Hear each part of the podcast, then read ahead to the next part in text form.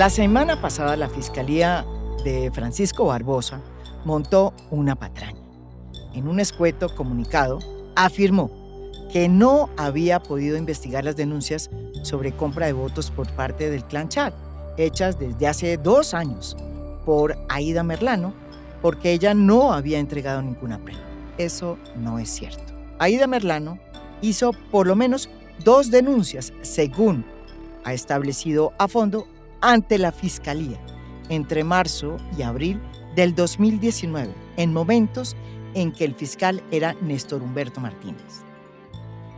En esas denuncias, Aida Merlano le entregó a la Fiscalía un importante material probatorio que hubiera sido suficiente para abrirle una investigación no solo a Arturo Char, sino al actual precandidato Alex Char, a su padre Fuad Char y al contratista Julio Gerlén. Y por si esto fuera poco, cuando ya era fiscal Francisco Barbosa, la propia Aida Merlano, por intermedio de Vanessa, su hermana, intentó ampliar aún más estas denuncias. Sin embargo, la Fiscalía de Francisco Barbosa, como también lo ha conocido a fondo a través de unos chats que se publicaron en la columna que tengo en la revista Cambio, dijo que no. O por lo menos nunca le volvió a decir nada a Vanessa, que era la hermana de Aida Merlano. Y entonces esa colaboración nunca se hizo.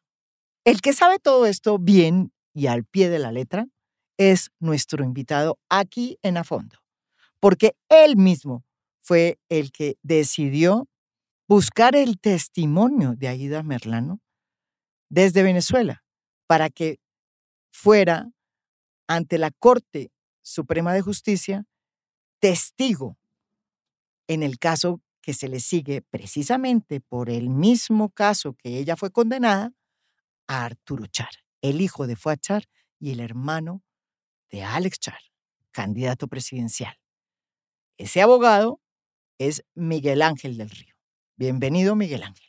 María Jimena, para mí es un gusto estar aquí con usted, con sus oyentes. Gracias por la invitación. Pero para que la gente entienda por qué decimos en el fondo que la fiscalía miente, cuando dice que no tiene pruebas, para que no tiene pruebas, no, que no, sí, que no tiene pruebas, documentos, y que por eso no ha investigado nada de las denuncias de Aida Merlano, es mejor comenzar por el inicio de esta historia. Y el inicio de esta historia tiene que ver con el día que usted, Miguel Ángel, decidió contactar a Aida Merlano para que ella volviera a testificar en este proceso que se le sigue a Arturo Char por, repito, los mismos delitos por los cuales ella fue condenada. Compra de votos. A mí me molesta en el momento en que el mismo magistrado me dice que él me negó, que él no tenía ningún vínculo conmigo. Yo pienso que eso es ser una persona eh, canalla, poco hombre, sin personalidad yo pienso que independientemente de que uno cometa un error o no, uno tiene que aceptarlo como yo estoy en este momento aceptando mis errores. Y no solamente aceptándolos, sino también los estoy asumiendo y pagando por ello. Hay mucha gente que dice, no, la prófuga. Yo no soy prófuga. Yo no soy fugitiva. Yo estoy privada de la libertad en este país. Y yo estoy a esperas de que el presidente eh, Duque me solicite formalmente ante el presidente legítimo de la República de Venezuela que se llama Nicolás Maduro. Y él no lo ha hecho, no lo ha hecho. Ese proceso estaba casi dormido. ¿Qué fue lo que usted hizo? Porque ahora están diciendo, Miguel Ángel, que usted se fue a donde Maduro, que prácticamente tuvo una alianza con Maduro, con Petro, para montar todo este tinglado y afectar la campaña. La campaña de Alex eso es lo que dice en un comunicado vergonzoso Enrique Peñalosa. ¿Usted fue a Venezuela a buscarla? No, en absoluto, no, no he salido de Bogotá. Yo, mi sede de trabajo, yo eh, a final de año estuve en Barranquilla terminando eh, esa carrera meteórica en la política, eh, que fue una carrera de dos, tres meses. y, y bueno, ocurrió lo que ocurrió regresé, tuve unas vacaciones, salí con mi esposa un poco a, desconectarme del mundo. Y cuando regresé, bueno, de hecho, es importante advertir que estando en campaña en Barranquilla, me contacta una persona que me apoyó mucho, además en la campaña, en la costa, y que conocía a Ida Merlán. Em, en una comida con esta persona que es un periodista, eh, empezamos a tratar el tema de Merlano, sobre qué había pasado con ella, con su vida, y él me contó de su cercanía y de que había sido olvidada además, eh, y, que, y que sus temas todavía tenían vigencia, sobre todo en el momento que se vivía. Ese ascenso de la, de la candidatura de Alex Char, esa forma casi impune como se movían. Y entonces en esa conversación eh, establecimos que sería bueno una conversación con, con Merlano para mirar entonces qué había pasado con esas investigaciones. Y em, él me dice, y él me advierte la, la posibilidad de conversar con ella para tratar un poco el tema, de sus problemas, de su seguridad, de la posibilidad de retornar al país, de esclarecer las cosas. En ese momento estamos hablando de noviembre del año pasado. ¿Y es la primera vez que hablas con ella? Es la primera vez que hablo con ella. Sí, yo, no, yo no la conocía, conocía obviamente lo que había pasado, conocía la entrevista que había dado anteriormente, pero nunca había hablado con ella. Entonces, con base en eso, eh, con base en esa intermediación, yo le escribo. Eh, me presento, ella estaba esperando que yo le escribiera. Eh, ella me contesta, tenemos una conversación por WhatsApp muy corta, en realidad, porque estaba además de cabeza en ese momento en la campaña por la Cámara de Representantes del Atlántico. Y simplemente quedó ahí esa conversación inicial. Eh, me dice ella que tiene problemas de comunicación porque el lugar donde está no, la comunicación no es muy buena. Y entonces dejamos de hablar. A mediados de diciembre volvemos a conversar. Ella me escribe eh, a saludarme, me, me advierte pues sobre los temas de la campaña, en ese momento sobre la salida, porque ya a finales, a mediados de diciembre, ya estoy enfrentando pues los eventos eh, del pacto histórico y ella se, se solidariza un poco conmigo en esa eventualidad. Y empezamos a conversar, conversábamos cada, cada una vez por semana sobre sus cosas y decidimos hacer una llamada telefónica em, como el 20 de diciembre más o menos. Y yo pues entonces empiezo a preguntarle qué ha pasado, cómo van las investigaciones, sus informaciones. Entonces me advierte en ese momento que fue el primer factor que tuve en cuenta sobre el hecho de que la Corte no la ha querido escuchar.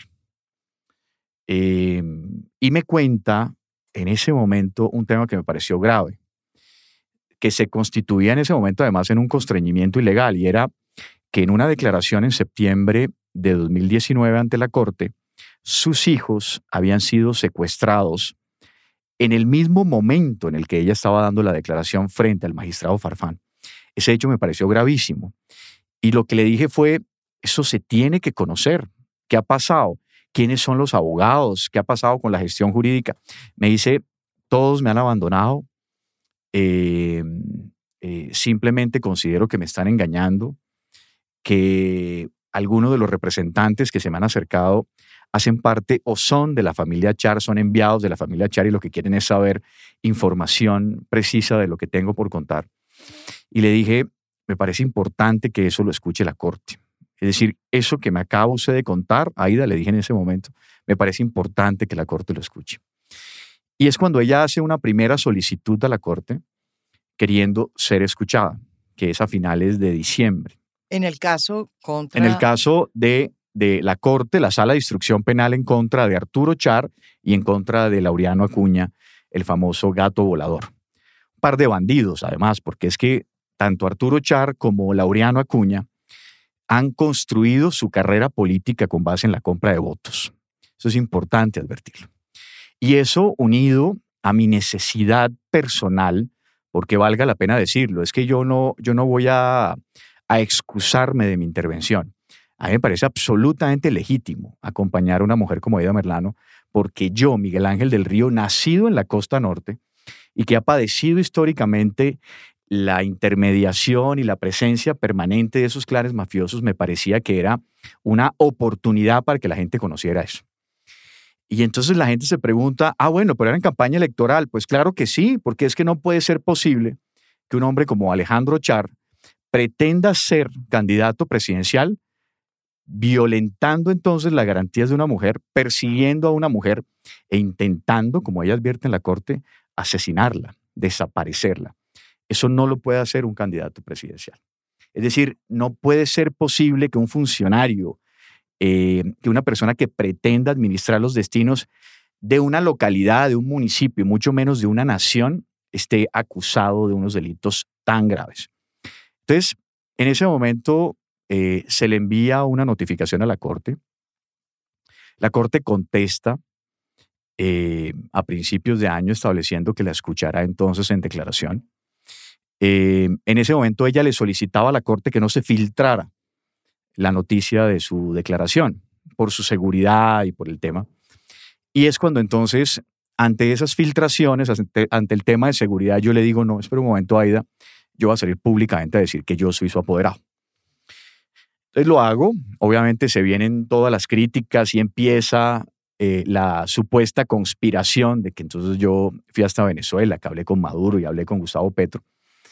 Eh, esto es una iniciativa personal, es decir, esto se llama necesidad de justicia mía, de Miguel Ángel del Río. Y usted lo había dicho. Encontré además en Aida el escenario natural para esto, porque valga la pena decir que aquí han tratado de eh, casi que purificar a Aida Merlano o inventar la historia de que entonces es una mujer eh, que no ha cometido delitos. Ella misma los ha aceptado. Sí, está condenada. Ella ha aceptado públicamente su intervención. Lo que ella no acepta es que junto con ella existió una construcción mafiosa electoral que tenía como propósito comprar votos, eh, construir su campaña electoral a través de la compra de votos y después desaparecerla.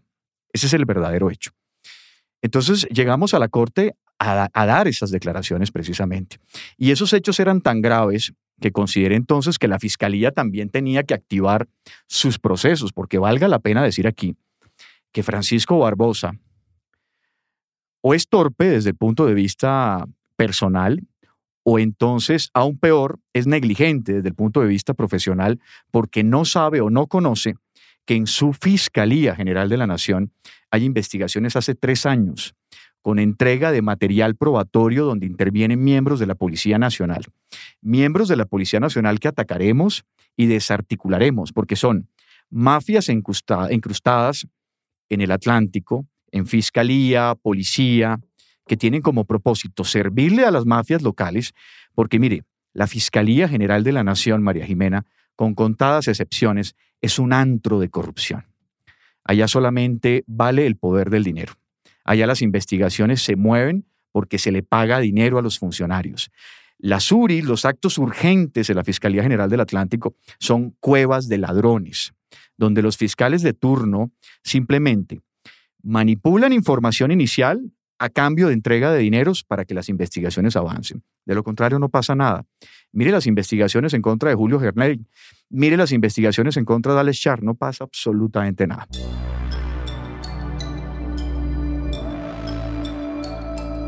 Después de todo lo que ha pasado con eh, eh, las declaraciones de Aida Merlano ante la Corte, la propia Corte decidió compulsar copias. ¿Qué significa compulsar copias? Ordenó la investigación a los diferentes eh, organismos judiciales de muchísimas personas y amplió el espectro. Y ya no es solamente Aida Merlano, responsable de la compra de votos en Colombia, la única condenada, o por lo menos eh, dejó entrever que hay realmente interés de que la justicia busque qué es lo que pasa detrás de Aida Merlano.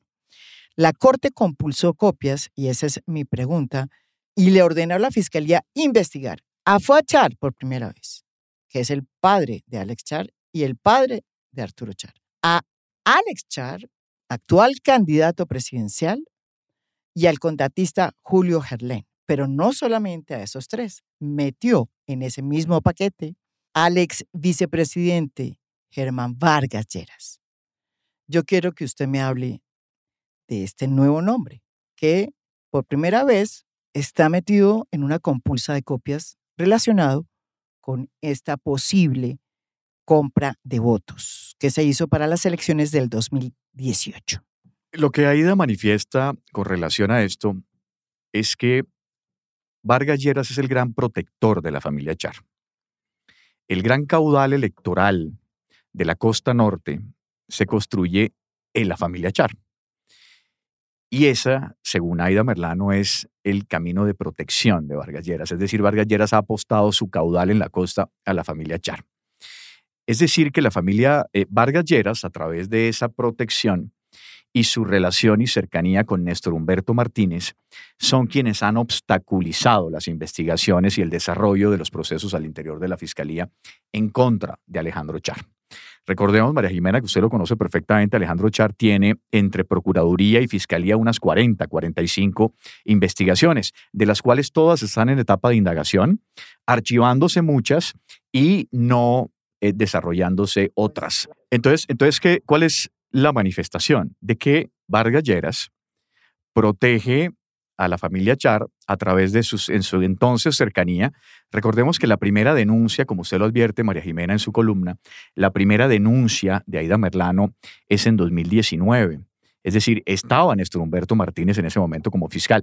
De hecho, hay una ampliación de denuncia, que si mal no estoy es en marzo de 2019, donde se establecen no solamente hechos nuevos en abril. en abril de 2019, sino la entrega de elementos materiales probatorios adicionales. Valga la pena advertirle al fiscal Barbosa que la Fiscalía 50 delegada de la ciudad de Barranquilla, Unidad de Fe Pública, tiene esas investigaciones. Allá se entregó material probatorio con complicidad de miembros de la Policía Nacional, funcionarios de la Fiscalía, que participaron en la manipulación del allanamiento de marzo de 2018. Toda esa información está ahí. Todos esos videos han sido entregados toda esa documentación reposa en ese despacho. Entonces es importante advertir que sí hay investigaciones, pero el tema central es que Vargas Lleras era el protector de la familia Char y que a través de su cercanía con Néstor Humberto Martínez impidió el desarrollo de las investigaciones que hasta el día de hoy no han avanzado. Yo le pregunto al fiscal Barbosa, ¿por qué no avanzan las investigaciones en contra de Alejandro Char? ¿Qué pasó con el hombre mejor preparado de esta generación, que prometió desde un principio de su fiscalía que esta fiscalía sería sin igual, que estarían aquí detenidos los grandes clanes mafiosos a lo largo y ancho del país. No ha hecho absolutamente nada. La ñeñe política es una historia olvidada, o no de no pasa absolutamente nada. Ahora las mafias del clan Char no se genera ninguna investigación. En fin, y termina además acusando, que me parece una crítica además para esta sociedad machista, que entonces la conclusión es que Aida Merlano está loca y que no tiene nada que decir y que no se han aportado pruebas. Es más, llegó a decir algo insólito desde el punto de vista investigativo. Es que Aida Merlano no ha aportado información adicional a los testimonios, pero es que la fiscalía funciona es para eso, para que a través del testimonio, la fiscalía a través de sus entes investigadores establezcan la veracidad o no de ellas. Pero es que mire, por menos, el propio fiscal Barbosa le abrió una investigación a Petro, solamente porque oyó unos audios de la ñeña política donde hablaban de Petro. Que no decían además absolutamente nada. Pero le y abrió investigación inmediatamente porque tiene la posibilidad. Y, fíjese que el Consejo, el Consejo Nacional Electoral le abrió otra a Petro por 200 mil pesos de una profesora que le entregó entonces unos dineros supuestamente al candidato. Pero se acaban de conocer unos audios entre Aida Merlano y Julio Gerlain, un cacique mafioso de Usted la costa. mismo lo sacó. Yo mismo lo saqué porque, entre otras cosas, la gente advertía que esto era un invento y que no habían pruebas y elementos que soportaran la investigación. Y vamos a demostrar de aquí hacia el futuro que se van a entregar y se han entregado muchísimos elementos y vendrán interceptaciones de muchísimas personas que han participado en esta compra de votos. Entonces, que no venga a decir aquí que no existen elementos materiales probatorios, que sí existe. Lo que hay es que investigar. 12 mil millones de pesos supuestamente entregó Julio Gerlein, más 6 mil millones de pesos de la familia Char a través de Faisal Cure, que suman 18 mil millones de pesos para una campaña política. Un senador de la República en cuatro años no devenga más de 1.500 millones de pesos. ¿Cómo se recuperan los 17 mil millones adicionales? A través de la corrupción, contratación pública y coimas para nadie es un secreto que en el Atlántico y toda la región Caribe se compra votos. Pero aquí el tema importante es que se compran votos con los dineros de la nación, con los recursos de la nación, con esos contratos que son eh, entregados a dedo, con unas licitaciones amañadas entre los contratistas que hacen parte de ese concierto para delinquir, eh, para desangrar a la nación, y ellos son los financiadores de las campañas de clase de casi todos los políticos de, del Atlántico. Es decir, que, eh, y como pues los últimos años o los últimos periodos, quienes han ostentado el poder, aunque no estén, porque ellos siempre siguen eligiendo las personas que siguen reemplazándolos en la política, son el clanchar.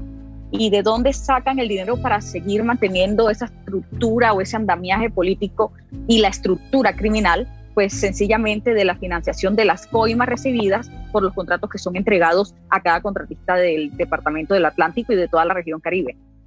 La Corte también le ordena a la Comisión de Acusaciones abrir investigación contra Néstor Humberto Martínez y también amplía el espectro al presidente Duque y a los expresidentes Juan Manuel Santos y Álvaro Uribe. ¿Usted qué opina de lo que dice la Corte? De esta compulsa de copias y de lo que eso significa realmente. Mire, lastimosamente, María Jimena, aquí se vuelven noticias las aperturas de las investigaciones, pero desaparecen la rigurosidad de las investigaciones. Em, mire con todos los casos, es decir, la ñeñe política en el Consejo Nacional Electoral, en, el, en la Corte Suprema de Justicia, son cantos a la bandera. Y uno se da cuenta que cuando archivan, ni siquiera han hecho una evacuación probatoria, por lo menos para determinar responsabilidades. Uno se da cuenta que responden a criterios políticos. El tema de Néstor Humberto Martínez es grave precisamente por eso, porque según Aida Merlano, en esa relación con Germán Vargas Lleras, eh, una de, de las tareas o uno de los protagonismos de Néstor Humberto era detener las investigaciones, proteger a los clanes mafiosos de la costa que servían además de motor económico para las campañas políticas. Mire, yo no sé si usted recuerda que un poco antes de la primera vuelta presidencial en 2018, Néstor Humberto Martínez dio una rueda de prensa polémica que después nunca aclaró y dijo, vamos a destapar uno de los grandes escándalos de compra de votos nauseabundos que, que nadie se lo espera. Y finalmente nunca sacó ninguna noticia. En el sistema electoral, lo que acabamos de hacer en Barranquilla, en donde hemos descubierto una verdadera empresa, una organización criminal dedicada a la compra de votos con organigramas, con manuales de funciones. El país va a quedar escandalizado cuando se conozca, y no lo haré sino después de la segunda vuelta para que no digan que estoy interviniendo en política. Esos dos escándalos políticos o esos dos escándalos electorales eran, uno, la compra de votos la que, se convirtió en la ñaña política, y dos, seguramente la compra de votos en la costa norte. Pero ¿por qué no se hizo público? Precisamente porque uno de los mensajes de Néstor Humberto Martínez presuntamente era mandar un mensaje de, atención en ese momento en la campaña electoral que finalmente no terminó en nada. Entonces, el protagonismo de Néstor Humberto Martínez era de filtro y un poco de cerco para que las investigaciones no avanzaran. ¿Puedo decirle algo? Él dice que sí, que sí avanzaron, que en el caso de él, él hizo el allanamiento y que por eso los char se enamistó con los Char.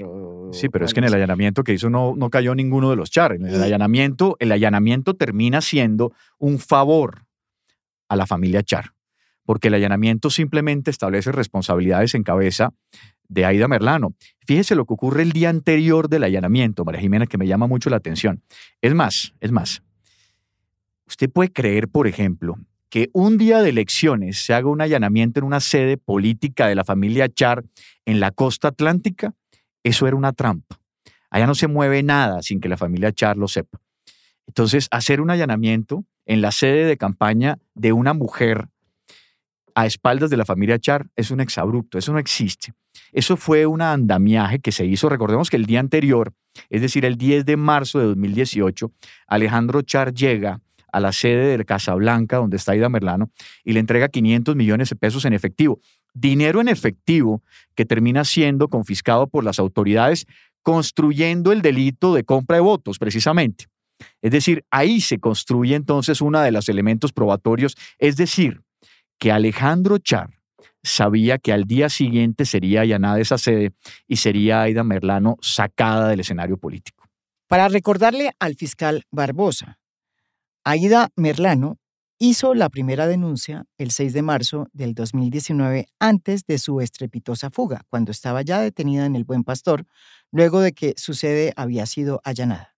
Hubo una ampliación de esa denuncia que se produjo el primero de abril del 2019, en la que se le entregó a la Fiscalía una USB con cinco carpetas en las que había cerca de ocho informes de la Policía Judicial, 13 archivos de video y un informe de el investigador de campo, muy importante. Tanto la denuncia como su ampliación la recibió la fiscal Carol Manotas Ortiz, fiscal 50 delegada seccional de la Unidad de Delitos contra el Patrimonio y la Fe Pública de Barranquilla, una funcionaria judicial que no es propiamente un dechado de virtudes.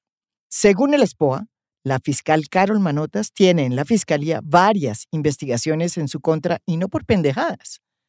Varias son por violencia contra servidor público, por prevaricato por acción y por destrucción, supresión u ocultamiento de documentos públicos por servidor público en ejercicio de sus funciones. El registro de que Carol Manotas, esta fiscal, sí recibió estos documentos y estas pruebas aportadas por Aida Merlano, lo tiene aquí a fondo.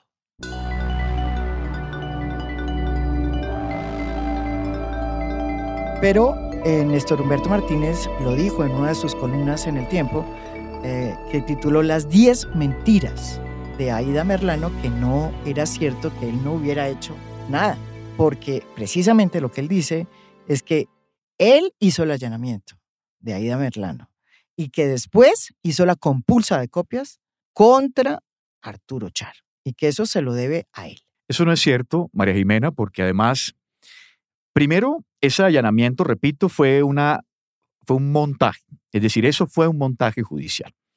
A partir de ese montaje, pues, pues era absolutamente lógico que cualquier autoridad judicial estableciera una compulsa, entre otras cosas, porque Aida Merlano había establecido que quien le había pagado la campaña eran los Char.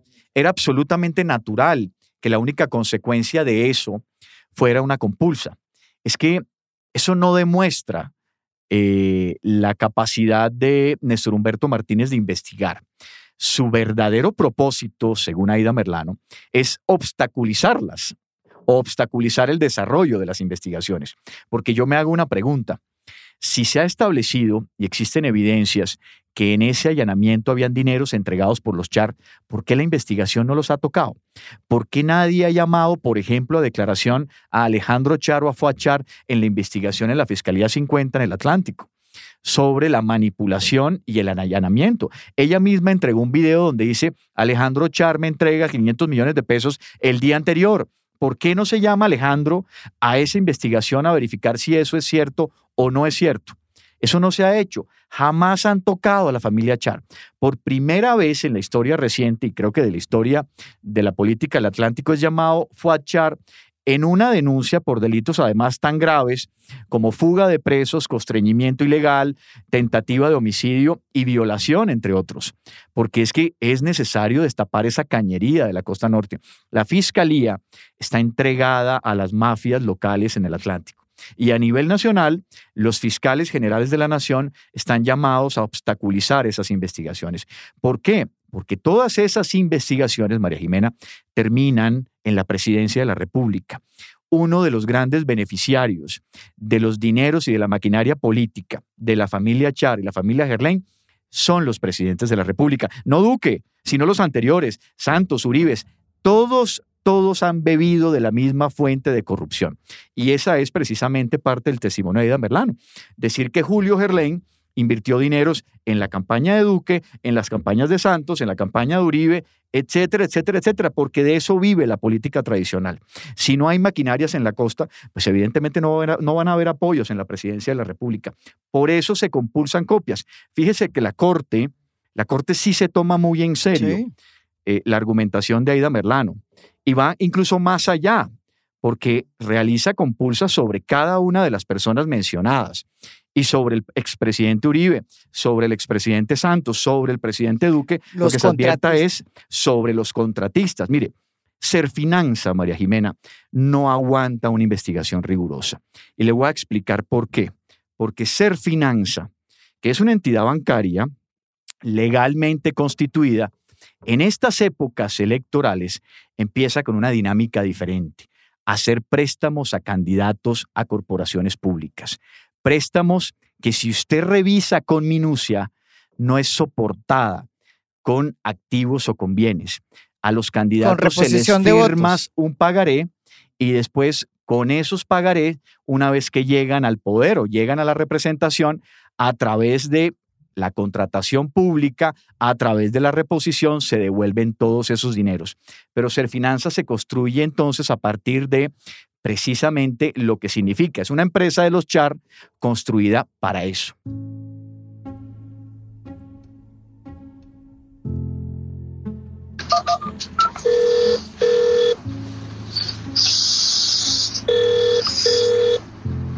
Cuánto salió a préstamo a nombre mío de Serfinanza. Dame todos esos datos y, por favor, tan, pronto como puedas.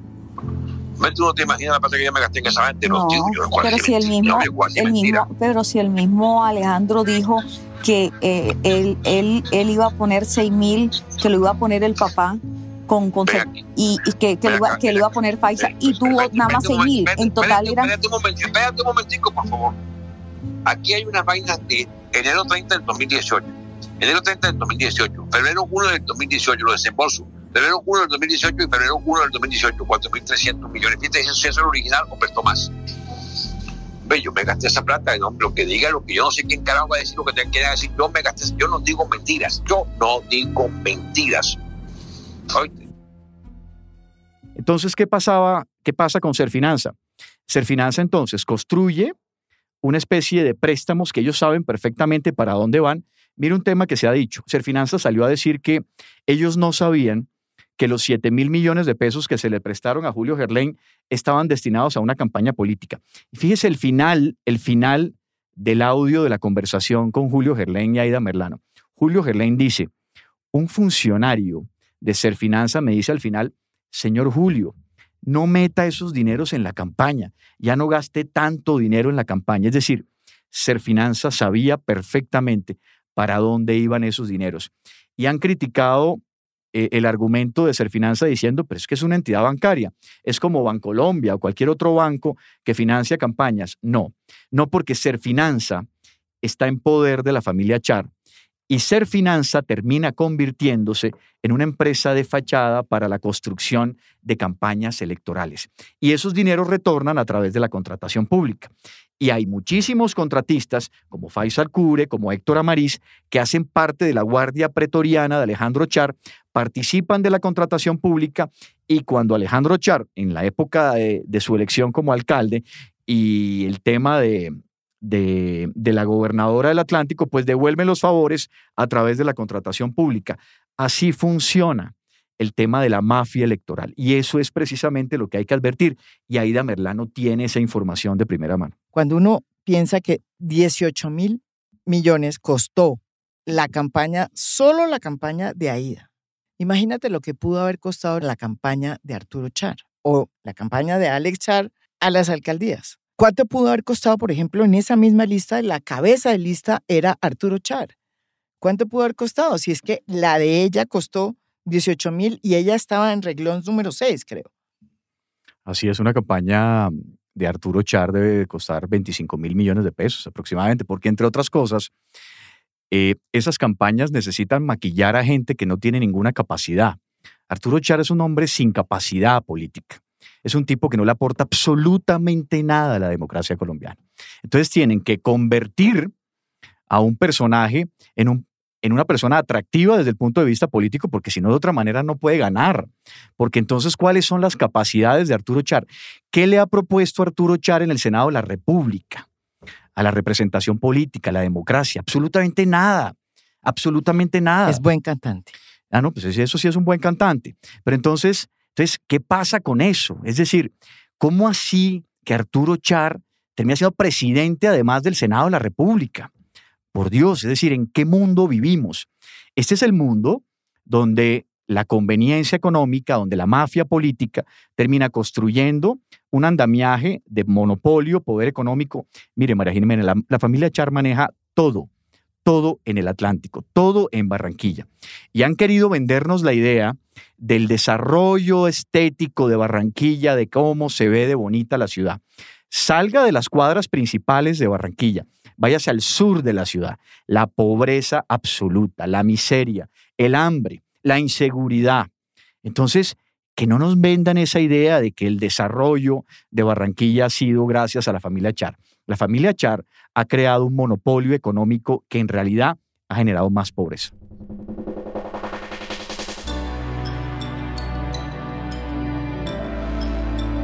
Aida Merlano ha insistido varias veces que el allanamiento fue parte eh, de un complot en su contra y que estaba todo premeditado. Dicen que fue un ciudadano preocupado el que llamó a la policía para que allanara. ¿Qué ciudadano preocupado sería? Miguel Ángel, ustedes están investigando quién pudo haber dado aviso eh, dos semanas antes de las elecciones del 2018 para que allanaran la Casa Blanca, que era la casa electoral de Aida Merla. María Jiménez, esa es una buena pregunta. Eh, nosotros estamos por establecer incluso cuál fue la fuente humana que hizo la llamada que termina concretando el allanamiento. Y eh, la fiscalía está por establecer, y nosotros estamos por establecer, que fue algún miembro de las dos familias, o la familia Char o alguien cercano a Julio Gerlain. Recordemos que dentro de las manifestaciones de Aida está que el hijo de Julio Gerlain aparece en la videollamada que le hicieron en la cárcel, donde le presentan al jefe de la organización que la va a sacar. Eh, y que todos sabemos que ese plan, que en principio era ayudarla a salir del país para arreglarle sus problemas penales para que ella regresara después, termina que el plan original es matarla y desaparecerla. Entonces, es posible que esa historia y ese romance haya generado fracturas en ambas familias, pero además recordemos que también la familia de Gerlain estaba muy incómodo con la presencia de Merlano, porque Julio Gerlain Echeverría, el, uno de los, de los jefes del clan de los Gerlain, tenía una relación también con Aida Merlano. Es decir, Aida Merlano se convirtió en un obstáculo para el buen desarrollo de las mafias tradicionales. Y lo que querían simplemente era sacarla del escenario. Porque yo le dejo esa pregunta y se la dejo a los oyentes. Dígame qué político o política en Colombia ha sido capturada el día de las elecciones y sobre todo... Dos días antes, no, dos semanas antes. Dos semanas antes, pero sobre todo en el territorio de la mafia electoral. Allá no se mueve una orden de captura si no la conocen los char. Entonces, simplemente eso era una trampa para sacarla del lado, para que se acabara esa historia de amor, para que se acabara ese romance y liquidar, evidentemente, a una figura, una intermediación como la de Merlano. ¿Usted qué cree que va a pasar con la compulsa de copias que acaba de hacer la Corte Suprema de Justicia, que además es impresionante porque realmente por primera vez está diciendo que detrás de Aida Merlano hubo una cosa mucho más grande y no simplemente una organización dirigida por ella? Las investigaciones en Colombia a buen puerto son complejas y complicadas de materializar. Pero yo voy a poner todo mi empeño, María Jimena, en que en realidad finalmente la costa norte pueda entender qué es lo que pasa, porque además em, aquí hay una defensa, yo no sé si, si pagada o si políticamente interesada en evitar las cosas, pero fíjese lo que pasa con los medios de comunicación en la costa. Periódicos que siempre he admirado, como el Heraldo, que era eh, el periódico con que uno se levantaba todos los días y encontraba eh, las noticias judiciales y encontraba entonces lo que pasaba, hoy nos esconde en una realidad. Y me extraña, por ejemplo, que mujeres como Erika Fontalvo, que dirigen el Heraldo, le hagan caso omiso a lo que está pasando. Mire, los propios periodistas del Heraldo reconocen en secreto lo que está pasando, lo que está viviendo. Periodistas como Jorge Cura, eh, personas al servicio del periodismo, hoy están entregadas al dinero, están entregados a la pauta, están entregados al silencio. Eh, eso para mí es inaceptable. Es un periódico como El Heraldo que tuvo a Ernesto Macauslan, a Gabriel García Márquez, es decir, personas de una usted altura. tiene evidencias de Jorge Cura, por ejemplo? Pero es que lo que es emisor Atlántico, por ejemplo, lo que es El Heraldo, lo que es Zona Cero, son medios donde la familia Char pauta. Es decir, ahí no se mueve una noticia sin que la familia Char meta mano. Eso es una realidad. Uno de los accionistas de Heraldo es Pumarejo, de la familia Pumarejo. Eh, familiar del alcalde de Barranquilla. Y el alcalde de Barranquilla es una cuota de Alejandro Char. Entonces, todas esas mafias políticas, económicas, manejan los medios de comunicación. Entonces, estamos en el peor de los escenarios. En Barranquilla, la ciudadanía se entera de las miserias de la política de la costa a través de los medios nacionales que son los que ponen entonces el dedo en la llaga. Y de contera, es decir, el, el detritus de la información va llegando entonces a la costa a través de los medios tradicionales. Pero el, Heraldo no ha dicho absolutamente nada. Y eso es una vergüenza. Con, con, obviamente con la, con, la, con la ciudadanía, porque se acabó la crítica periodística, se acabó el análisis periodístico. Yo no estoy diciendo que tengan que acoger lo que yo estoy diciendo, pero por lo menos que haya investigaciones reales y serios.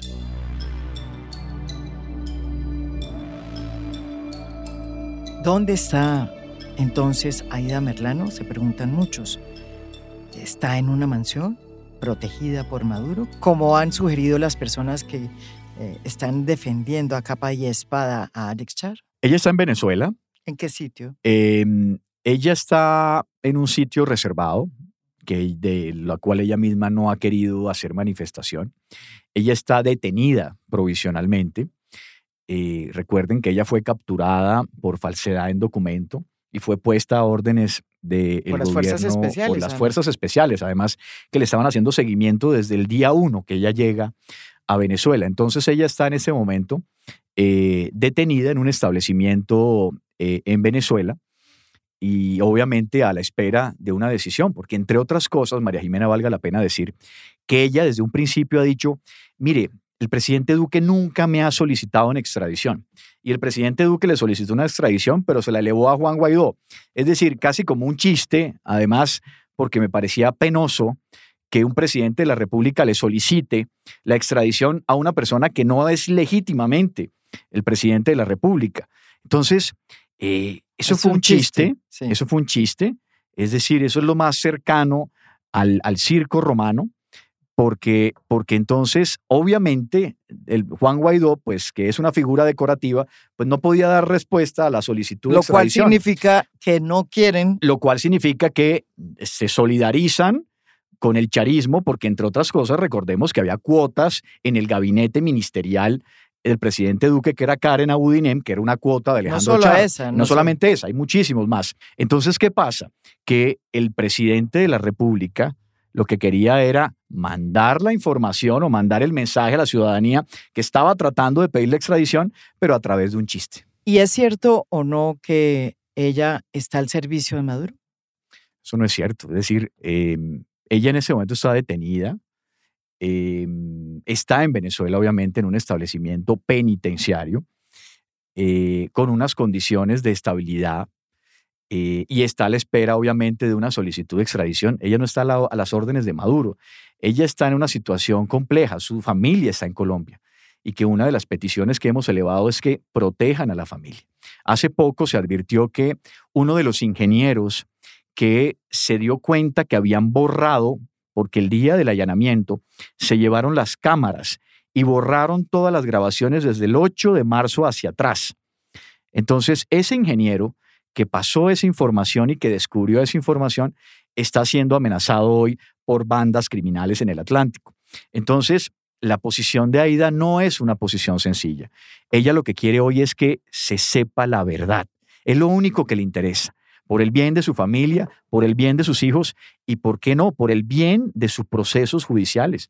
Porque fíjese que nunca fue tenido en cuenta ese evento jurídico de la manipulación del allanamiento. Eso daría el traste incluso con su propia investigación y sería susceptible de una revisión ante la Corte Suprema de Justicia. A 17 años. Claro. Y entonces también ella quiere en los procesos abiertos de la Fiscalía dar una versión a través de cualquier figura jurídica, principio, oportunidad, para contar entonces Colaboración cómo intervienen varias figuras que no son aforados y que no están siendo investigados por la Fiscalía General de la Nación.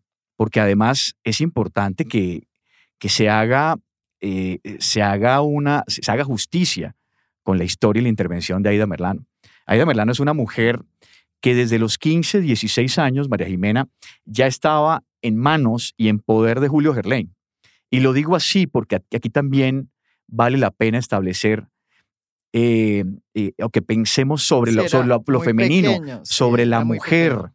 Mire cómo el escándalo lo han tratado de banalizar estableciendo que eso es un tema de faldas y que entonces es una mujer que está loca. Mire la intervención de un hombre como Enrique Peñalosa, machista, una, una expresión misógina, estableciendo que lo que dice Aida Merlano es de una mujer ardida, de una mujer resentida. Por Dios, Aida Merlano fue violada. Un hombre en una casa la cogió y le reventó la cabeza con su arma de dotación. Y después la violó y ella quedó embarazada de su captor y tuvo un legrado después en Venezuela. ¿Esto es de una mujer ardida? Por el contrario, esto debería ser un escándalo nacional donde unos candidatos presidenciales unos candidatos a corporaciones públicas deben estar detenidos. Todas estas mafias deben estar en la cárcel.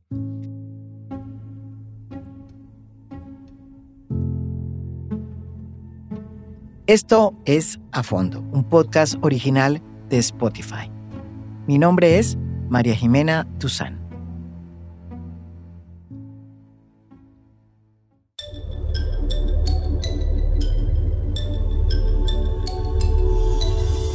A Fondo es un podcast original de Spotify. Producción general, Lucy Moreno. Editor de contenido, Adrián Ateortúa. Editores de audio, Cristian Leguizamón y Audio Factory. Música original del maestro Oscar Acevedo. Gracias por escuchar. Soy María Jimena Duzán.